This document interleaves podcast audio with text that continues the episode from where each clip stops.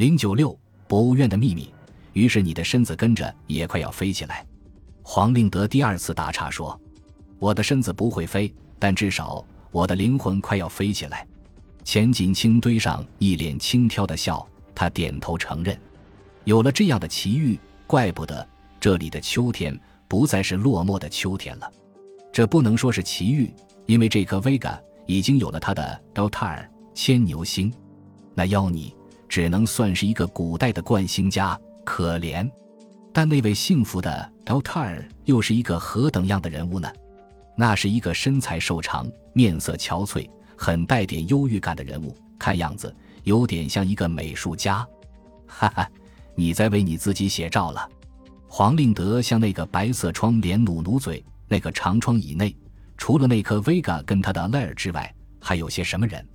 还有一个态度很挑拨的家伙，看来像是一个悬挂汽水瓶盖的人物。悬挂汽水瓶盖的人，黄令德有点不懂。枉为你是红领带集团里的人。钱锦清笑笑说：“连这个也不懂，汽水瓶盖那就是郑章呀。这个家伙又是什么人？看来像是那位美术家的密友。他跟那个 Vega 好像有一种越轨的亲密。听你的口吻，好像吃过柠檬酸。”黄令德向他打趣。但是钱锦清自顾自说：“在夏天，这窗子里真热闹。他们有些什么新奇的节目呢？那三个基本角色。”常在一起玩纸牌，有时候玩纸牌的人增加为五六个。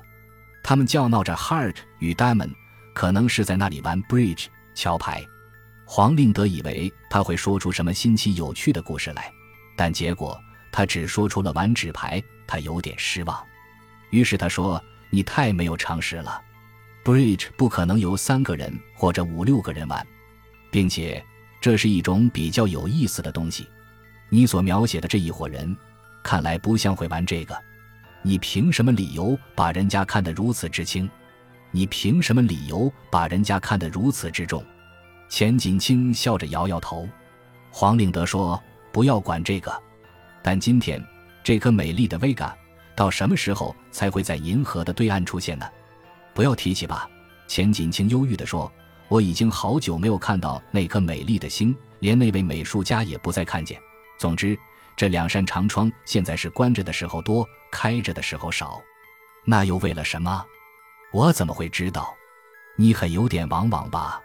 欣赏一颗美丽的星，那是人类的天性啊。他们的谈话暂止于此。总之，他们因为太闲，才会进行这种无聊的谈话。可是，就是这一席谈话，引起了一件非常怪异的事。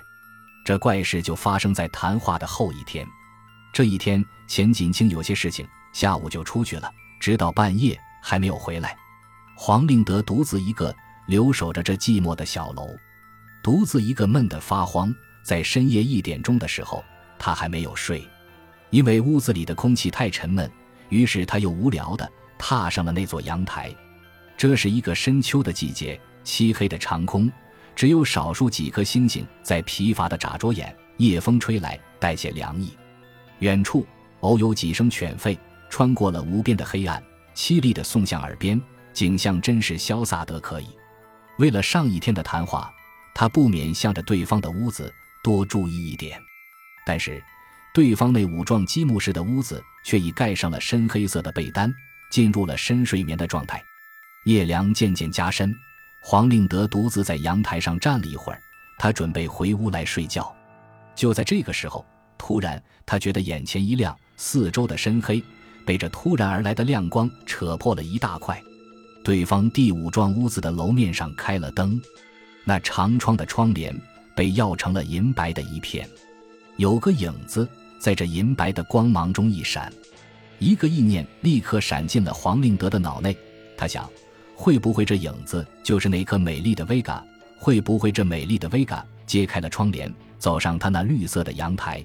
他不禁凝视着这银白的窗帘，白色窗帘上的那片黑影又一闪，在他的想象中，以为那个影子该有一个匀称的轮廓与柔和的线条，丰满的胸部与纤细的腰肢。但是，当那闪动的黑影贴近白色的窗帘而停止下来时，他看出这影子并不像是人影。那片黑影，有一个毛茸茸的头颅，一张尖锐的嘴，跟一对竖起着的小耳朵。说得清楚些，这影子像是一只支起两条后腿而直立着的狗。但是狗的身躯绝不会有如此庞大。这是什么东西啊？想念之情。只见那片怪影在窗帘上一纵一跃，像在那里舞蹈。一会儿，这怪影又高举着一条臂膀，不该说是前爪，爪内紧抓着一件东西，一起一落，在那里挥舞。啊，那是一柄短刀。这短刀却是黄令德立刻想起了博物院内所走失的那只神秘的白熊，因为白熊不见的时候，有一柄古代的匕首，连带也不见了，并且。钱锦清曾在电话里说起那只神秘的白熊，最近在深宵里又常常出现，而出现的地点就是在这院东路的附近一带。那么，难道对方窗帘上的怪影就是那只白熊吗？聊记中，远处有几只野狗在汪汪的叫，深夜的风吹着路旁的树在瑟瑟的作响，四周还是漆黑成一片。这时。似乎整个的宇宙之内，只有对方这个窗口里有一点光，而这有光的所在，竟会发生如此怪异的事情。黄令德并不是个胆小的人，但是在这样的深宵，在这样的环境之中，他遇见了这样一件出乎意料的事，他的心有点发跳，他忍不住向屋里轻轻地喊：“C C，快点，你来看！”可是他在喊出以后，方是记起他的同伴并不在屋子里。就在这个时候。对方窗子里的灯突然熄灭，眼前依然漆黑成一片。他像做了一个可怕的梦。他在漆黑的阳台上呆怔了一会儿，带着一颗惊疑不定的心，匆匆回进屋子，开了电灯，一眼望见那具电话机，他赶紧把听筒拿起来，拨了一个号码。他这电话是打给他的 chef 的，他知道 chef 的枕边装有一架电话机，只要他睡在家里，电话是可以打通的。一会儿，听筒里有一个疲倦而恼怒的声音在问：“谁？是我，谢夫。啊，令德，难道你把你的手表失落了？”那个疲倦的声音带着斥责的意味。谢夫，请你原谅，能不能听我说几句话？黄令德请求着。好，能说得快点吗？我在做梦，梦见跟水手星巴德斗剑，我快要获得胜利。等你说完。我还要去寻找我梦里的胜利里，谢父，那只白熊刚说了一句，对方立刻恼怒地说：“梦话，我在做梦，难道你也在做梦？”黄令德怕他把电话挂断，赶快说：“你曾听过 C.C 的报告吗？据他说，最近那只白熊常常在院东路一带出现。我已经告诉你，这是梦话。但是这边慌忙说，但是今晚我。”我也亲眼看见了，什么？你也亲眼看见了？对方的语声已不再像先前那样轻视。说下去，于是黄令德把即刻所见的怪事简单的报告了一气。只听对方惊异的说：“真有这样的事？现在呢？毫无动静。好吧，你把屋子里的电灯熄掉，守候在阳台上，看对方窗子里的灯光还亮不亮。我照办。您呢？”我马上就来。电话挂断了。黄令德遵守电话中的嘱咐，再度熄灭了灯，再度踏上了阳台，悄悄地用心注视着对方那个窗口。天依然是那样黑，四周依然是那样惨寂。对面的五幢屋子依然是在深睡眠的状态之中。大约过了三十分钟的时间吧，他听得三五十码的距离以外有一个汽车的喇叭，呜呜。呜响了三下，但是那汽车并没有驶进前来。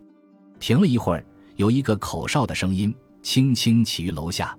他立刻听出，吹口哨的人并不是钱锦清，而是他们那位神秘的邪夫。他正预备下楼去开门，可是楼梯上已传来了轻轻的脚步声。原来，那位红领带绅士，他已使用了他的夜间办公的技巧，自由地进入了屋子。黄令德掩上了阳台的门，垂下了窗帘，扭亮了电灯。只见那位贼首领却已悠然微笑地站立在电灯光之下。虽然是在深夜，这位刚跟辛巴德在梦里比过剑的绅士，西装还是穿得笔挺，胸前的那条领带照旧艳红的耀眼。本集播放完毕，感谢您的收听，喜欢请订阅加关注，主页有更多精彩内容。